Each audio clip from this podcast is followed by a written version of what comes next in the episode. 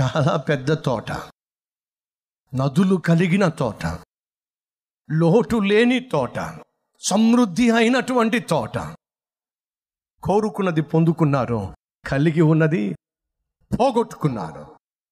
సహోదరుడ సహోదరి ఆ రోజు దేవుడు వద్దు అన్న దాన్ని వారు తిని మొదటిగా దేవునితో కనెక్షన్ పోగొట్టుకున్నారు. దేవునితో సహవాసం పోగొట్టుకున్నారు. దేవుడు వారి కోసం ఏర్పాటు చేసిన ఏదైనా తోటను పోగొట్టుకున్నారు సమృద్ధిని పోగొట్టుకున్నారు సకల ఆశీర్వాదాలు పోగొట్టుకున్నారు. అర్థమవుతుందా? మనం మన ఇష్టానుసారంగా జీవించినట్లయితే మనం కోరుకున్నది పొందుకోవాలని చెప్పి పరుగులు తీసినట్లయితే నువ్వు ఏం కోరుకుంటావో అది పొందుకోవచ్చు కానీ నువ్వు ఏమి కలిగి ఉన్నావో దాన్ని పోగొట్టుకుంటావు. మర్చిపోవద్దు. యవ్వన ప్రాయంలో చక్కగా చదువుకోవలసిన నీవో పరిచయలో పాలు పంచుకుంటూ సేవకులకు సహకారిగా ఉంటున్న నీవో.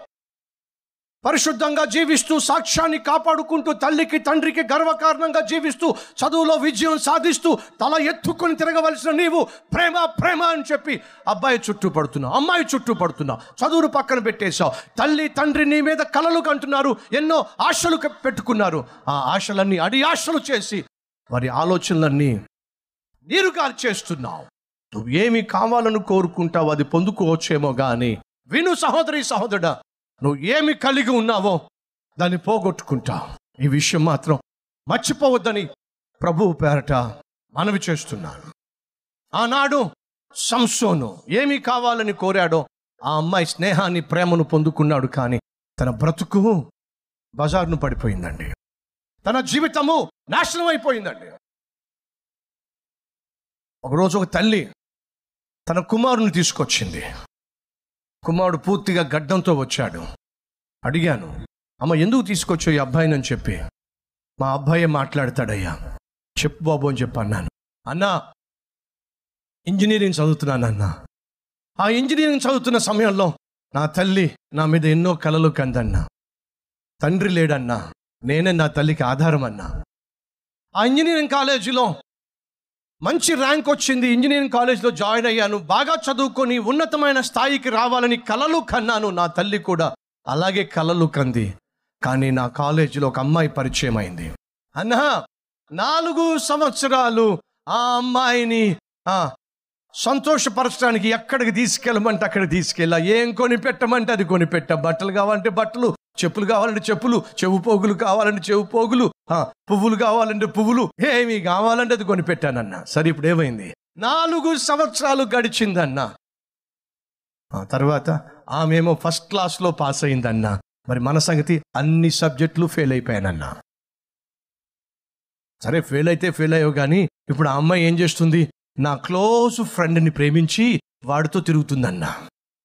ఇప్పుడు నువ్వేం చేస్తున్నావు? గడ్డాలు పెంచి రోడ్డు మీద తిరుగుతున్నానన్నా. నీకేమైనా అర్థమైందా?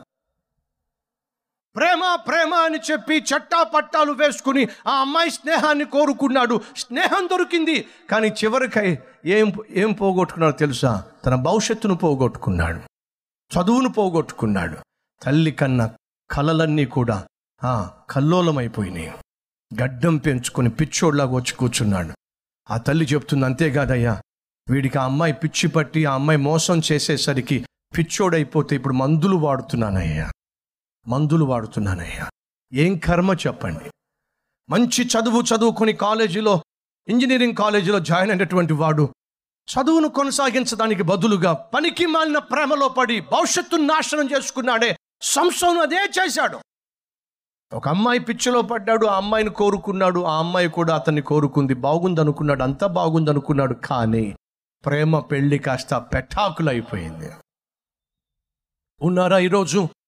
చదువును భవిష్యత్తును ఆత్మీయతను పరిశుద్ధతను పక్కన పెట్టి తల్లి తండ్రి యొక్క గౌరవ మర్యాదలు పక్కన పెట్టి సేవలో పరిచయలో పాలు పంచుకునే భాగ్యాన్ని పక్కన పెట్టి పనికి మాలిన ప్రేమల్లో పడి జీవితాలు నాశనం చేసుకుంటున్న వాళ్ళు చదువును నాశనం చేసుకుంటున్న వాళ్ళు శరీరాన్ని పాడు చేసుకుంటున్న వాళ్ళు ఉన్నారా? అయితే వినండి.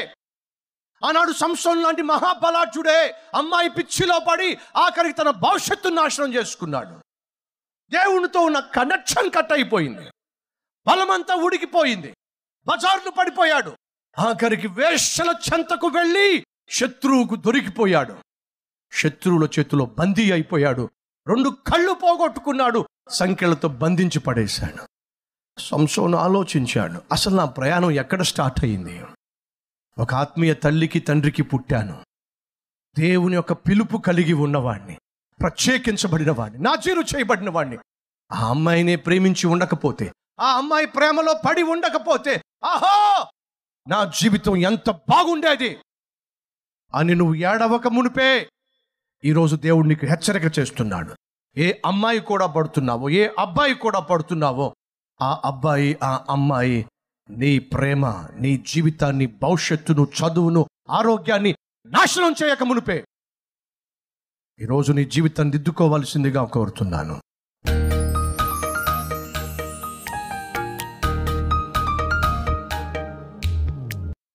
పరిశుద్ధుడవైన తండ్రి సూటిగా స్పష్టంగా మాతో మాట్లాడావు. సమృద్ధి అయిన వాక్యాన్ని నీ బిడ్డలకు అందిస్తూ వచ్చావు. నీకు స్తోత్రాలు నాయన. నాయనా!